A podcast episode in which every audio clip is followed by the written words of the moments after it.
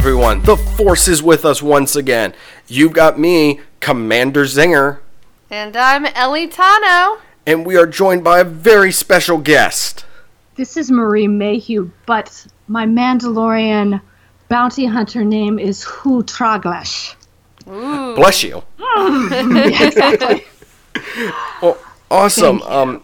Marie Mayhew is joining us. If you just want to give everyone a quick rundown of your credentials, if you don't mind now, and I'll let you do that at the end too. Of my shoddy credentials. No, I am fortunate enough to co-host a podcast with Chris Cogswell. It's Mad Scientist Roundtable. He hosts his own version of the Mad Scientist, where he gets to do a deep dive on different paranormal and supernatural events with scientific rigor applied to them. And our roundtables are more just us just going over whatever is on our mind and going through stuff. And he's the mad scientist genius, and I kind of just show up for the fart jokes. We have an excellent time, and we're going to be launching a few new shows, especially one on true crime that we're really excited about. But he also says shout out to everybody there, and thanks for having me.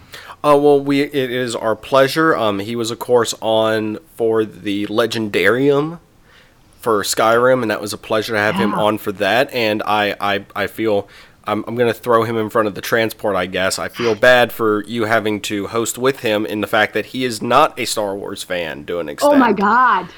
No, we just had a roundtable where he explains thermodynamics to me, and then I explain Star Wars to him. Yes, I listened to that, and it was painful as a Star Wars fan to hear that. I'd be like, no, come on. But no, it's just one of those things that I was like, I gotta get her on for the canon stuff, because you are a fan of Star Wars, I've heard, and anyone who's going to try to teach him Star Wars stuff, my heart goes out to you for that. But and such an intelligent, learned, quick, avid thinker with a curiosity to match anyone's, and he was just like, yeah, I don't get it. I don't get it. What's the light up thing? You mean the lightsaber? Yeah, what's up with that? That's that. And what is it again? It's the. And I'm like, the Force, Chris. Yeah. That's what. What is that? I'm like, oh God. This episode's just slowly turning into the Let's Bash Chris episode. Oh no. He's used to it. He's fine. He's fine. Anyways, but thank you for having me. I appreciate it, and hopefully I've studied up enough. I'm all ready. I'm all Star Warsed up. Awesome. Well, as I said, we're discussing the stuff that is, as of right now, canon. Now, of course, with Star Wars, as we've learned as Star Wars fans, the canon is apparently an ever-evolving thing at the whims of Disney or whoever's in charge of it, which will be Disney for the foreseeable future. So the cool thing about it is we have a lot of stuff to grab from, but the other part is a lot of it is still being in development or hasn't come out yet, so there's stuff there that we're going to kind of touch on. I think one of the biggest things is, of course, the books, the comics, and the TV shows right now are the ones really leading this charge of in-canon discussion that's outside the movies. With that, I want us to kind of go around and maybe mention who some of our favorite canon characters are that haven't made, I guess, a true in-movie appearance, if that makes any sense to everyone. Absolutely. So you are the guest, Marie, so I will give the floor to you to begin. I would say probably one of my favorites is Hera Syndulla, the pilot of the Ghost from Rebels, and it was hard. I feel like there's so many actually very complex, interesting characters that have come out of this series, so it was hard to pick one, but I like her moxie, and I respect the fact that she's a female pilot. So she's my fan favorite. I actually, and this is, I think this might have been pointed out in a previous episode of this, or possibly Tales from the Fandom when there's been a discussion about it. I'm gonna kind of go with Ahsoka Tano. Oh, and it's funny. She is awesome. And it's funny because I wasn't a fan of her to begin with. Like, way back when they had the Clone Wars movie, the animated movie come out, I was like, mm-hmm. I just find her annoying. And then I've started watching the series, and I was like, okay, she's starting to grow on me. And mm-hmm. what really did it for me was in Rebels, where she comes out on her own as this very powerful Force user that kind of also points out, you know, I'm no Jedi, I'm no Sith sort of thing. So that was like, I was like, okay, I really dig her as a in-canon character. And which, I'm sure I pointed this out before, my favorite non-canon character is Starkiller, so ironic how both... I love Starkiller. Ironic how both mm-hmm. my favorite characters are technically apprentices of Anakin / Vader. Mm-hmm. So that would be mine for that. I love... if we can focus on Starkiller for a few more minutes. He would... Okay, I wanted to because... I know it's not canon, but... No, he apparently was supposed to be written as one of the brothers. Okay. There was a rumor going around that he was going to be put in... Now, not as powerful as he was in the game and everything, but he was apparently supposed to be... There was supposed to be one that was referred to as Starkiller, but they never, I guess they didn't get a chance to do it, or who knows, it may be in the new season for all we know. Well, I just loved, like, I wouldn't even have to play those games if they just put, like, an animated series of just the story mm-hmm. from those. I just think he's so intriguing, he's so conflicted. I love his just character in general, so. And that's why I guess I'm kind of drawn to Ahsoka, because, I mean, she is a very conflicted individual yes. by the end of it, too. Because, I mean, she has to come to terms with in Rebels that her master, who she thought was dead, is not only alive, but, like, the one who brought down the Jedi Order. And I could not even imagine how that made her feel in that. But, yeah. But, I think that... I'm sorry, go ahead. Oh, no, even watching Clones, as you just start to get... Because I agree with you, the first couple of times I saw her in Clones, I was a little put off by her. She just seems sort of annoying. But as it starts to go on, you start to realize, you know, that this is their bond and the fact that she looks to him as a master and a mentor and as a friend, and that eventually is going to... What he's going to become, you can kind of... almost foreshadow what that's going to do to her. And I thought that was a very interesting payoff mm-hmm. that they got to make in Clones that was very nuanced that you didn't get before, that they made in Rebels that they didn't get to make before in Clones. So I'm very intrigued and very interested to see what happens next, and hopefully she lives. Right? Everybody's got their Ahsoka lives question mark exclamation. I mean, it's out. As the recording of this, it is technically a undefined thing still, I think, of whether she dead. So. Well, and the whole dynamic between the two of them, it almost makes me feel bad that he turns into Vader.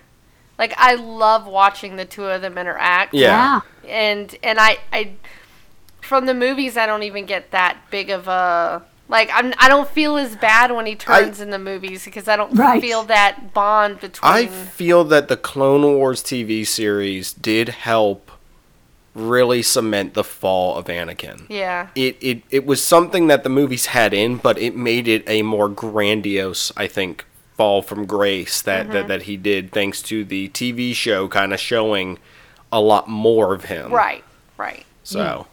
And him as sort of the benevolent or semi-benevolent teacher. Mm-hmm. Right? He's the figure of wisdom that people are, especially Ahsoka, is looking up to and listening to, right? Which is sort of, you know, I think in the original three, he's, you know, he's a kid, or he's a punk kid, or he's got the chip on his shoulder, but you don't get to really see that transition. And I think that was one of the things that they did really well in Clone Wars. It just makes, you know, when she finally puts the pieces together early on in Rebels, you're just like, oh, yeah, like, oh, Oh no. Oh, this isn't going to end well. All right, Ellie, so do you have your favorite canon non-movie character? I honestly can't pick one. I think it's a little unrealistic. But one that stands out really well to me is Ventress. Ah. Oh, yeah. She is fantastically evil. I love her. Her lightsabers are cool as crap. Like, where they got like that yin-yang sort of the curved, tilted, yes.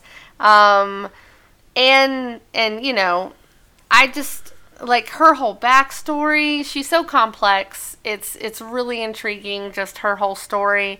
And it's like there's parts when I watch the shows, the series and everything. There's parts like I was almost kind of rooting for her, and you shouldn't be. Yeah. Mm-hmm. But so I would definitely say she definitely is one of my favorites, and since it's October and it's. Oh yeah, or dark. Yes. Actually, I'm going to point this out now. When this will come out, but we have had a fan recommendation of Zingtober. Oh, Zingtober. Calling it Zingtober. Okay. That way, us taking Darktober or Dark October, we're not stealing it from anybody at that point. I think if we stick with Zingtober, so we'll see how this plays out. Sounds very celebratory. It does. Yeah.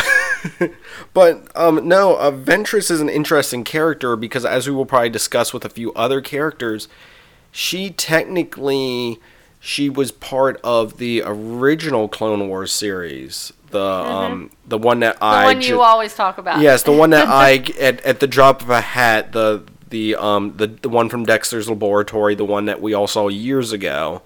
She was originally in that too. She was also in the comics that were done years ago by Dark Horse, and she's made the transition to not only being a character in the Clone Wars series, but she also is a character in a book that's called Dark Disciple, which kind of takes place after the events of Clone Wars and after she's kind of, done with all of that. So I just wanted to give kind of a mention of that is another in-canon thing. I have not read it personally yet, but I heard it's pretty good if you like the character of Asajj Ventress, and there is another Jedi there that has made the leap from Legends to canon as well, even though he's supposedly in one of the movies in the background, so there's that. Awesome. But no, I just think that, that's we all definitely had very different picks and everything, so that was really cool, but at the same time, we all picked female characters. Because females are awesome. Mm-hmm. I am outnumbered in this situation, so I will agree. Be careful. Yes. I just wholeheartedly agree. I think that's one of the things that I gotta say that Disney has done right, especially in the animated series, is I feel that they've really fleshed out and given some interesting consideration and thought to their female characters. And I'm a big Ventress fan as well as Seven Sisters. Yes. Oh, yeah. A little bit more minor, but still fun. Still very, evil for evil's sake, which is well appreciated. Yeah. So real quick before we get into discuss, because I think the TV shows are going to take up a lot of our. There's going to be the meat of this discussion. But before we get to that, I guess this would still kind of count as a TV show. Has everyone been watching any of the Forces of Destiny stuff recently? Yes. Well, I watched it when it. I watched the first 6. They do have some new stuff out now, yeah. but those are supposed to be canon as well. And once again, focusing on female characters. And as you said, Marie, that is very interesting that they are trying to, make great female role models for I don't like saying for little girls and everything. I like just saying for everyone. I think that, that they do a great job of making great female role models for anyone who wants to look up to them. Right. Agreed. I have not seen that series yet. It is really good. Oh, it is free on YouTube. Definitely check it out. It's just these nice little short things featuring. It's just different female characters. Well, it's not just the female characters. They have the male characters in the little snippets. But yeah, because they've had Yoda and Anakin in one of them. For the Ahsoka one, there's also Sabine. I think they're supposed to be having one with Sabine. I think. Yeah, they did. Okay. Yeah. Yeah. Uh-huh. Yeah. So I mean, yeah, it's a great series if you want to check it out. And like I said, they are supposed to quote unquote be canon. So definitely a recommendation to people who might not have seen those yet. And they take place throughout the entire timeline of Star Wars, all the way from the new trilogy to the original trilogy to even the prequels are kind of included in that. Yeah, because it's just different female characters. So Ahsoka and Princess Amidala, or Amidala, is also featured as characters in that. Yep. So I'll have to check that out. Yeah, definitely check that out. And also with Ahsoka, there is a book as well, which I want to pick up because apparently that is supposed to vaguely be the final season of Clone Wars, is what was... That happens a lot, I've noticed. Is the book was supposed to kind of talk about, what happened to her after the Clone Wars and what happened, on Mandalore and stuff like that, and how what happened with her and Rex. And Darth Maul as well, apparently, was involved with that too. So I think we've led up to finally discussing the TV shows, and we've discussed Clone Wars a little bit, but I personally really like Clone Wars in the fact that I think they did a great job with developing some of the characters that I didn't even feel I would be that interested in. Like I said, Ahsoka being one of them. But you kind of start feeling for the clone troopers, too, that they aren't just clones. You humanize them. Yeah, they cloninize them. And that's my made-up word for today. Thank you. I was just letting it go. Cloninize. I really enjoyed the series. My only thing I don't like is I think they... there's a disservice done to General Grievous, as he's not that formidable. And I always liked his character, but I'm like, in that he's just like this, always seems to get beat left and right. And I'm like, I always imagined him as being somebody who was this completely opposing thing that always showed up and leveled everybody. But I guess you win some and lose some. Yeah, it's not like they play him to a comic effect, but I do think that Grievous he didn't get a very fair shake in Clone Wars. I would agree with you. I think that either they went too much into his history and didn't leave enough mystery on him, or I don't know what it was, but I do, in watching that, I remember thinking, I'm not as intimidated. I don't love it as much. So we've talked about Asajj Ventress as well. But there is another villain that made a reappearance, I guess. What was your all's take on... Sorry, I should have pointed this out earlier. We're going to spoil stuff, so if you haven't seen this, we're going to spoil a few things here. Darth Maul making his resurrection, as it were, from the grave to return. What did you guys think of that as a reveal? Ellie, do you want to go first, or... I mean, I thought it was cool. People it was kind of expected, though. I mean, a lot of people already thought, before they revealed it, people had always talked about that even after the movie. I mean, you know what I'm saying? That was always did he really die? Did he? So, it was very cool, though. He did a good job of making him look dead. Cutting him in half was a pretty good start, right? Now, I think that from the original three, Maul was definitely one of my personal favorites, in that they created this character that to me was so intent and so dark and just such nightmare fodder too. And just how he looked and how he acted and then boom. They eliminated him at the end of the first one, and you're just sort of like, oh, come on! What? No! He was such a good villain! He was, that was so much more interesting. But I do think that, again, that's kind of some kudos I would give to Disney, is it's like they did bring him back, and they brought him back in a way that kind of fit, a lot of I think probably a lot of the supporting comic books and everything else, or mm-hmm. a lot of the other literature, and that this was his journey, this is what happened to him. And I felt like I liked what they did with him, and I liked the fact on how they also took him out of the series. We will get to that. But yes, I thought that they gave him a pretty good arc.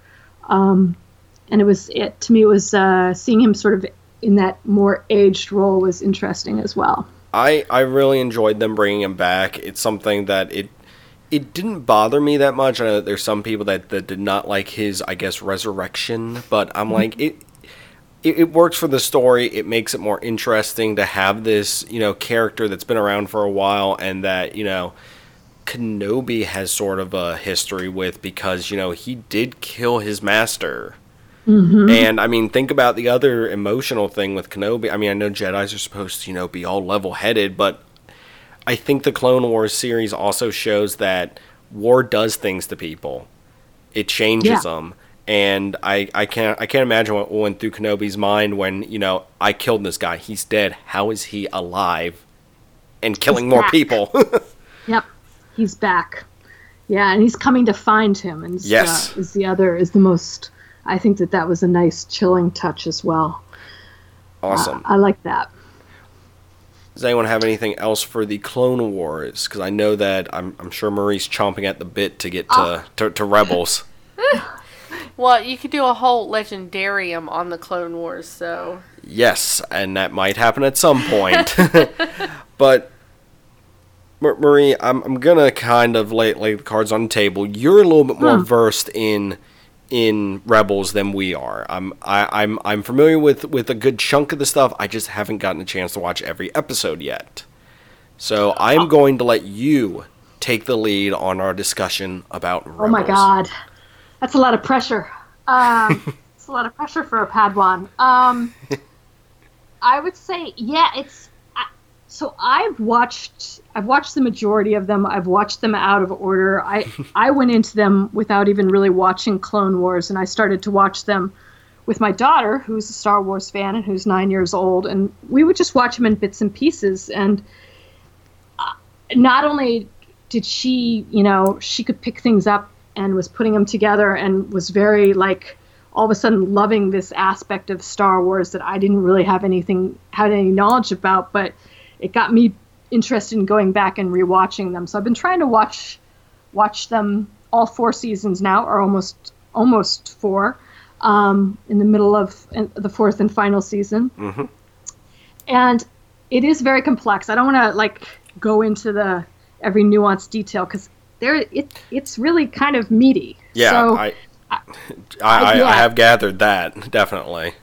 And there's a lot to it, but basically it picks up pretty much, I want to say 5 years before New Hope starts, and it is just the story of a group of people who have come together, and they're sort of in exile and outlaws and are just trying to make do in the quote unquote the shadow of the Empire, and so they're smugglers, or they're one of them, Kanus, is an ex-Jedi in hiding, and they're just sort of, I hate to say, a ragtag bunch, but they're definitely not an organized force or a group of people who have their mind set on taking on the Empire and sort of righting past wrongs. In fact, if anything, I feel like when the series starts, they're very much wanting to distance themselves from what's going on and just sort of make do and get by and not have to face any of the politics or deal with any of the outcome of what's just happened, especially after Order 66. One of the main characters, like I said, Kanus, I always get his name wrong. Kanan is, you know, he's just trying to lay low and kind of help Hera on the ship, the Ghost, smuggle and try and just make do. And I would say, like, series 1, that's sort of the beginning of it, and you start to see sort of the inkling of a bigger resistance, or them starting to work towards more of an organized resistance when they find Ezra,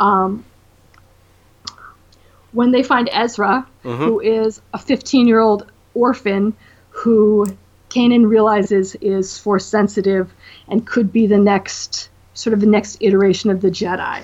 And so taking him on and starting to train him and them starting to have to face what the Empire is doing to both their lives and their cultures and their history is a lot of what the story is about. And it's, to me, it's like following it on a character level is really, really interesting, because each of the characters has really well-developed arcs about where their character starts.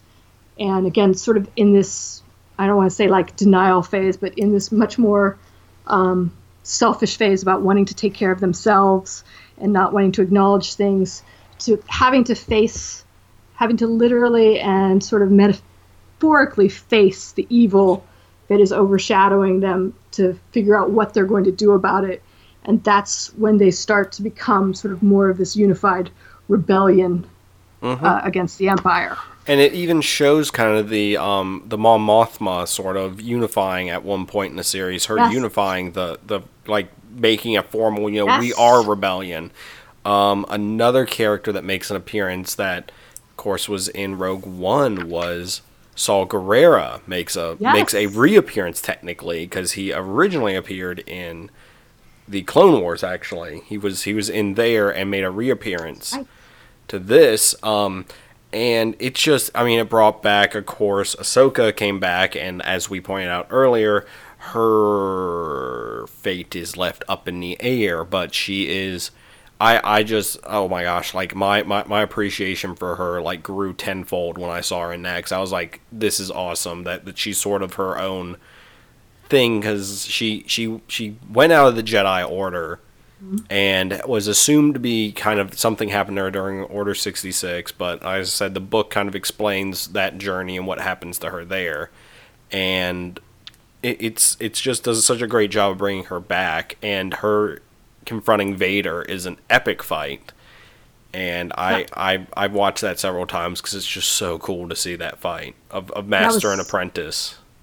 Awesome choreography too, yes. for like a animated series. I feel like, man, they've actually done some good work with this and just put a lot of thought into it. And Ahsoka's a great example. It's like she had this path, she had this course, you know, of development in Clone, and then all of a sudden there's sort of this void, and when she's brought back, she's neither Jedi nor Sith. Mm-hmm. So, but she has to sort of find her own voice, which again I think is a huge theme within this series. So to me, is like, it's interesting, and it's surprisingly, like I said, kind of meaty and complex and a little dark and very adult for Disney. Disney HD, right? I would definitely agree with that the Clone Wars and Rebels both walk that line of, I think it is kind of almost a good family show to watch, because it's got enough for kids, but is it's kind of one of those things, it's good for a family to watch it and then sort of maybe discuss some of the themes or some of the stuff in it, possibly, if you want me to get, you know, all metaphysical with it, possibly. I think that's true, because I was thinking about it, you know, and just watching it with my daughter, and just how I was brought onto Star Wars was, you know, basically in the 70s, seeing it as a 9-year-old in the theater. Mm-hmm.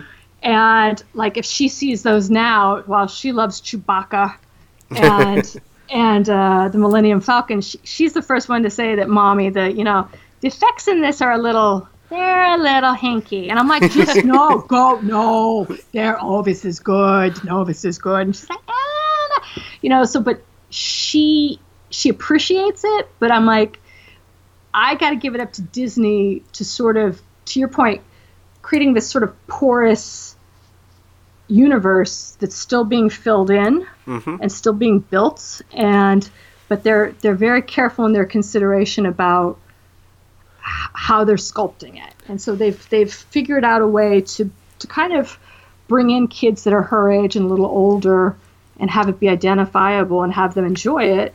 And it's canon. It's becoming part of the story, which to me is pretty impressive. Like the same thing that I fell in love with, you know, years ago as her, when I was her age, she's in love with now, which is pretty cool. I don't know of another sort of another sci-fi genre that can do that well, in my opinion. I'm sure other people could argue, but on the Zingness podcast at the moment, I will say there's no argument there. Star Wars. There's no argument. Yeah. It's that good. Another character I kind of wanted to discuss, and this is a character I'm trying to point out, you know, that Disney's doing some pretty cool stuff with the canon, and even making, honestly, taking legends, taking stuff that, you know, a lot of us grew up on knowing, and then all of a sudden it was blanked out of existence, and pulling elements from that, or even characters like Thrawn. Grand Admiral. Yes, yeah. Who is a character that he's not like, he is like the character from Legends, but he's not. And I really like that he's made an appearance, that he is this imposing force to the band of the Ghost, I mean, to the crew of the Ghost and to the Rebellion. He is this thorn in... They are a thorn in his side, and he is definitely a thorn in their side as well in this series. And I just thought... Is it sad when I hear Thrawn, I think of The Flash? I'm sorry. I've been watching too much Flash lately. You have been. I apologize. I heard Thrawn, and I'm like... That's good. I was like, Thrawn. Oh, yeah, that's... Sorry. You're having a nerd out like I normally do. Where I have some sidetracked statement about a character. Okay, I'm sorry. Go ahead. Moving forward. But no, it's cool that he has been brought out of Legends and put into canon. Mm-hmm. I feel like he is such a good antithesis villain to the Sith or to the Inquisitors, right? Yes. That are sort of this kind of this primal, kind of very, very evil for evil's sake villain. And he's much more of this strategy-driven... analytical, and has almost an appreciation for what his opponents are going to do, mm-hmm. which makes him, I think, almost more insidious in some ways, because he's more relatable and is more, I don't want to say more identifiable than sort of the other villains that I do love, but he's definitely like, there's definitely this marked difference that you're just like, oh, man, he's like 4 steps ahead of them, and he's not even really using the Force. He doesn't even really care about the Force. Because he's just like, that good of a strategist and can do that. And that's why I find his character interesting, is because he is a non-human character, mm-hmm. Human race character that the Empire has allowed to get that high, because the Empire really... The Emperor's not a big fan of non-humans, and the fact that he is at the level he's at is very impressive. Yeah. So that's something that speaks a lot to his character and how they developed him and everything to be this very formidable individual that does think several steps ahead and doesn't need the Force almost, but can kind of be like that formidable of a character in this. And of course, Vader's in this as well too, and has made mm-hmm. several appearances. But he's kind of, if I'm correct, he's kind of stepped out in the sense of he's I guess around, but he's not on screen as much anymore. Yeah, in the later seasons, which is good, because then they can develop other characters. Yeah, and I think, you know, Vader's sort of, he is the nuclear option, right? If Vader's going to come in, he could probably decimate the Ghost and everything along with it. And that wouldn't be nearly as interesting as Thrawn coming through and, you know, putting together, like, he figured out who Fulcrum was. Yeah. You know, I've been like, I was watching that and I'm like, you know, they've been bringing this, who is, you know, I'm Googling and I'm like trying to, you know, look for cheats in Reddit and stuff, trying to figure out who it is. I'm like, I don't know. And I'm like, when they revealed it, I was like, and there he is. Thrawn knew it was a trap. He's good. It's a trap. Yeah, he's good. And I especially like the most recent one I saw with him, where they gave him his when the Bendu gave him his prophecy about what's going to happen to him. And that, to me, I'm like, oh, that gives him sort of the interest, another interesting layer and arc to start to look for as well. Was like what will eventually happen to him. So with you mentioning the Bendu, I think this is interesting that this series has also kind of opened up what the Force is. So the character of these more Force and getting the more in-depth look at the Force as this living thing sort of once again, as it's not, I mean, as I guess they're not steering away from midichlorians, but making it a metaphysical thing again is something that I'm really enjoying. And maybe that's just me looking at this through tainted prequel. Through a different point of view? Yes, why don't we keep bringing up that statement? Hey, you're the one that normally brings it up. I know I do. But no, I think that that's cool that they're kind of making, you know, I think wasn't when he was talking to Kanan, he made the point of nothing is inherently evil or good. You kind of put the labels on it. Mm-hmm. And that, I think, is something that's very interesting. And I personally think that Grey Jedi is something that will make an appearance in the movies. I love Grey Jedi. I think they will make an appearance in the movies because I think the original Jedis. I'm not gonna get into my theory and spoilers here. I have another episode I'll do that on. This is not the place for that. This is not the place, but I think that. Oh, I love that stuff though. I think that the Grey. I have a bunch of theories too, but none of them are. They're all half baked. But keep going. Yes, sorry. All Star Wars theories are half baked. I think that the original Jedi Order was a balance of light and dark, because it doesn't make sense when they're like, oh, we need to balance the Force, we need to destroy the Sith. That doesn't balance. Right. If you're all good, that doesn't tip the scale. It tips the scales in an odd way. So that's why I'm like, I think the original Jedi were Grey Jedi. They were somebody who understood both the light and the dark. We will find out how right I am on that, and I will have more on that in a later episode, which will probably be coming out around the time this one is. So if you want that one, go check that out. But I warn you, it will be spoiler-filled possibly, because I have stuff that I think might be so true that I think I might be spoiling stuff in the upcoming movie. But excellent. But we will that is a podcast for another time. And when I'm not around. That too, because as we know, Ellie does not like stuff spoiled, even if I'm predicting it and it's not even true. I don't like it. Me saying the Porgs are the key to the next movie is something that would even upset her then too. Oh, the Porgs. I hate them. Oh, the marketing genius behind Disney. I hate them. Come on. I know. I know. Ellie is team Crystal Fox. Yeah, I am team Porg. Crystal Fox all the way, baby. Crystal Fox. Beautiful, like they showed that for just a minute. I know, aren't they gorgeous? Oh, what was that? Forget the Porgs. All right, I know how to get this back on. I know how to retract this. Okay, I'm sorry. All right, Darth Maul. Yes. Him versus Kenobi in Rebels. Spoiler alert, by the way. Oh. What did you think of this, Marie?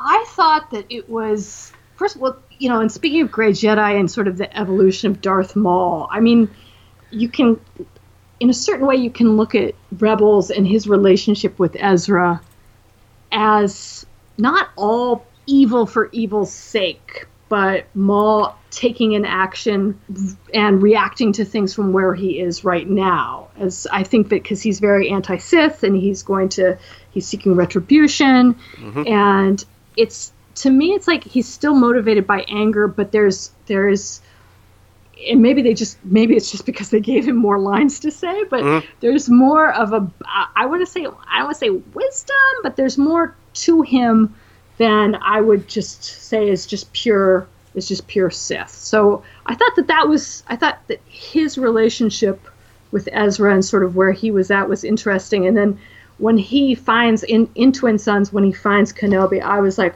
oh, that to me was an excellent fight scene. And it also, I think, was a fitting end to. And amazing, yeah, and a great, a conflicted, misunderstood character. Now, I know that there's some people that are like, "Oh my gosh, that fight was too quick." And I'm like, "No, it was showing how purely powerful Obi-Wan had become and how decisive he can be in a fight. Which, because, and another thing, I don't know if you noticed it. Maul tries to use the same move that he used on Qui-Gon. He tries to do the smack him in the face with the saber, and Kenobi realizes it and just decisively just cuts him down right there. Yes. I thought, oh my, I was like, I watched it. Sadly, I first watched it on YouTube because I couldn't find the episode for some reason. I guess it wasn't up yet on where I try to watch the episode. So I was like, crap. And I just saw it on YouTube. And I'm like, why is this so short? And then it happened. I was sitting there. I'm like, that was awesome. That was so awesome. I don't care how short it was. It was so perfect and so decisive. See, and I translated it that way too. I know it did get some flack from people that didn't like it and thought it wasn't a fitting end. But I think it ends Maul's arc, and it brings something else to Obi-Wan that he's going to have to carry going forward into New Hope too. So he's going to come up against an enemy that is greater than Maul, who has more emotional attachment to him than Maul. And so it's like he can't take that anger, and that he can take that decisiveness, but he can't take sort of the rage that comes with it. So, and fight Vader as well. Do you know what I mean? It's sort of like, to me, that again, they do awesome things with like apprentice and masters, sort of setting them up for what they have to learn, only to sort of invert it to have them learn something else to get to the next sort of next iteration of the Force. I definitely would agree with that. And I also almost want to say that the fight with Maul and showing how precise and how like devastating, I feel like it lends more credence to the fight in New Hope. You know, everyone's like, oh, you know, it's not that intense. It's not that, you know, like the other fights. I'm like, it's two masters going up against each other, two people that aren't flailing, you know, wildly. Their strikes are precision. And I know I'm making the retroactive argument for, you know, that they didn't have the ability to do all the awesome choreography back then. But I think it lends credence to that fight of making it then retroactively like, no, these every one of the strikes Kenobi and Vader are going at each other with are decisive and calculated ones. They're not trying to waste time on jumping around and doing crazy stuff. And I think too, at that point, Kenobi has recognized that the fight can't be physically won, right? That he's already cut Maul in half once, only to have him come back, you know. And I think he's recognizing that the evil it's not the external thing; it is within him, and that is what the final sort of his final victory is. If he strikes him down, he will come back more powerful because he doesn't need to anymore. Exactly. Which I think is you do get that. You get that sort of built up through Rebels. Awesome. You're right. It's totally retroactive, but I'm rolling with it. It's good stuff. Or on the other hand, they always cut away. Like they should do, and this is a terrible idea. I don't know why I'm talking about it. They should recut it to where they actually are flipping around through the halls and actually fighting like in the style like of Yoda. Yeah, and that's actually we just see the moments where they're not doing it in the movie. By the way, that is a terrible idea. If someone is listening from Disney, please don't do that. Please don't do that. Like, oh my god! Scrap roll 4. We're reshooting the entire thing. Get the green screen back up. Okay. On second thought, if you do that, just give me a tiny cut of the profit, just a tiny bit. Just a little of that Porg money, that sweet, sweet Porg money. Sweet Porg money. So I guess I'm going to we're going to end this with the video game. I think we're going to discuss that since that is rapidly approaching and I just got done playing the beta, so that's kind of relevant. But the comics have been doing some amazing stuff. They've been fleshing out stuff with the original trilogy. There's stuff that involves Krayt now. There's entire stuff that involves Leia that she's kind of gone off on her own missions. There's great stuff with, I know, new characters like Dr. Aphra is an amazing character that everyone seems to love. There's been 2 sets of Vader comics. Yeah. The newest one is interesting because it takes place, it retconned part of the end of Revenge of the Sith to where Vader actually is trying to choke the Emperor. Apparently, like the comic starts at the end of Revenge of the Sith, where he's basically going no, and he tries to attack the Emperor because he's just in a pure rage mode. And the Emperor calms him down and then shocks him and kind of reminds him that, you know, he's the one in charge. But he doesn't allow Vader to take a... Like, he's like...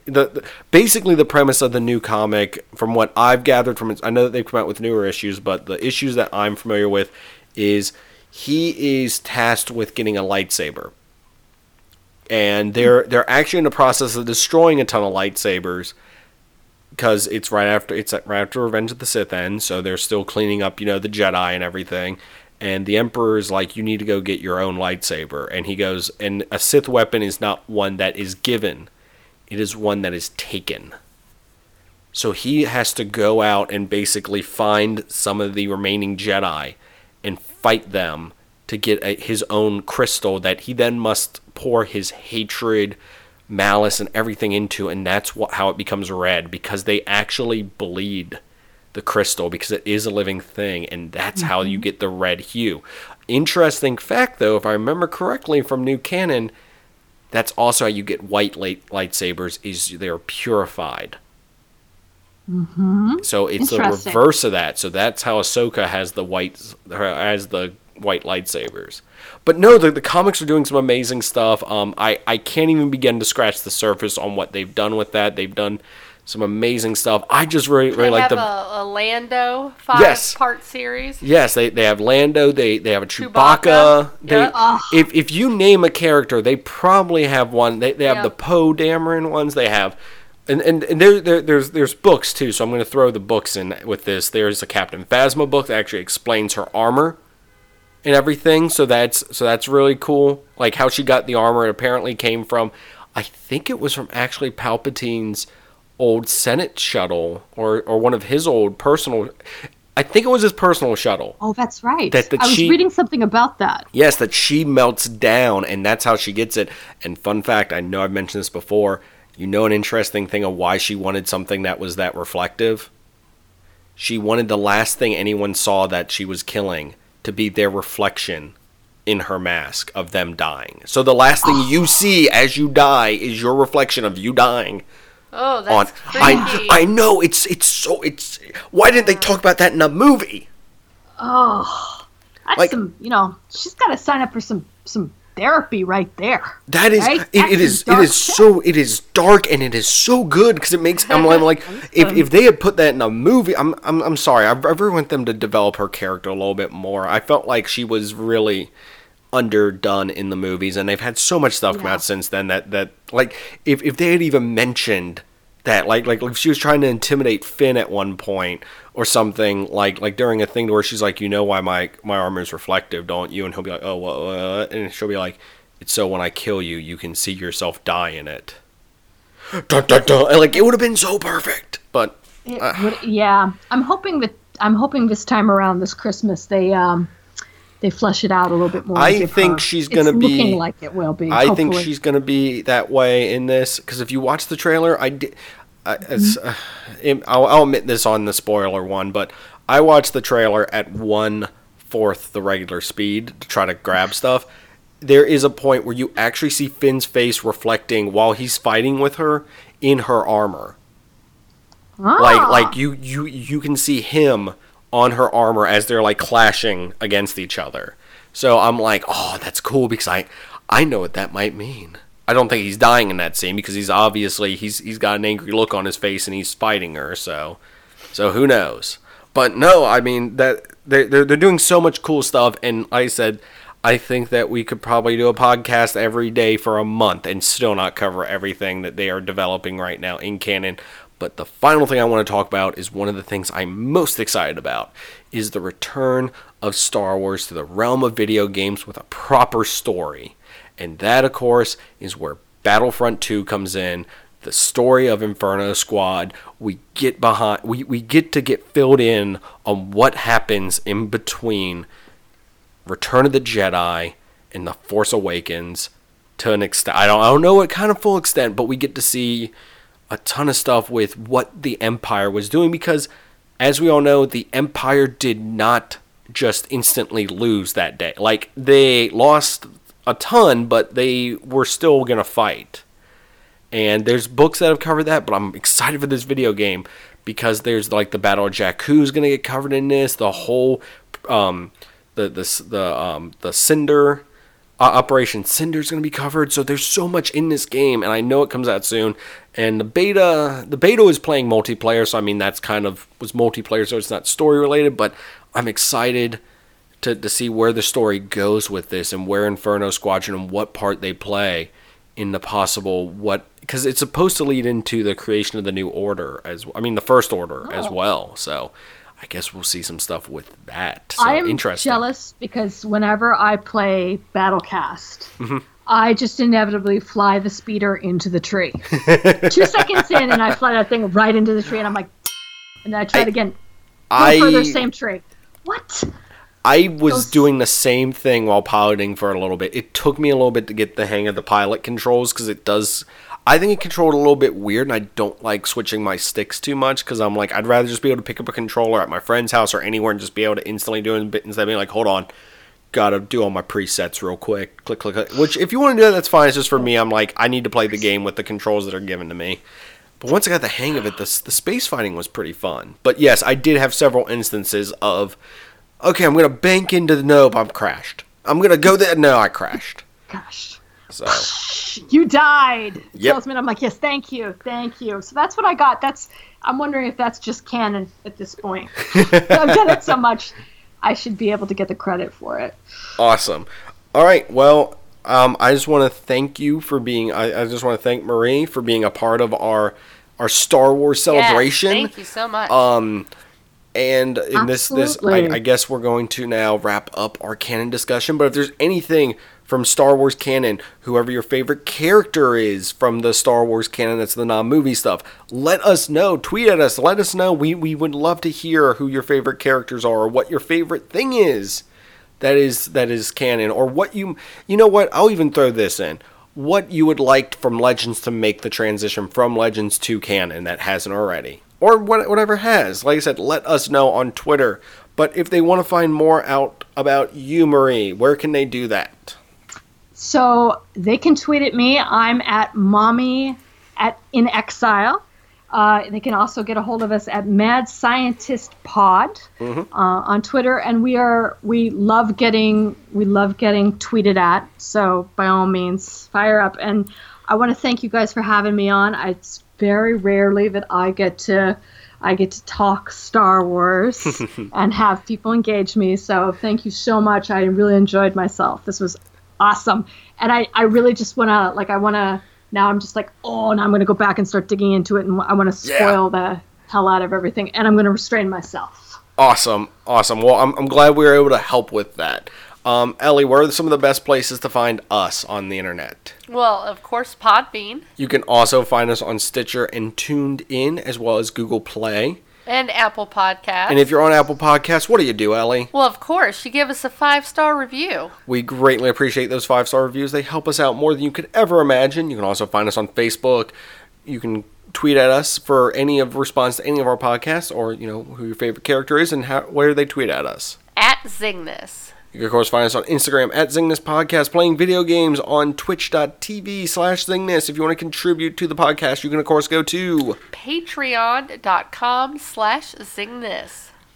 If you want to find us on YouTube, just search Zingness. If you want to email us directly, you can, of course, do that at zingness@gmail.com. Our sound guy is Aaron. Our logo is done by Chris Zinger. And finally, DJ Golden Boy 89. Play us out.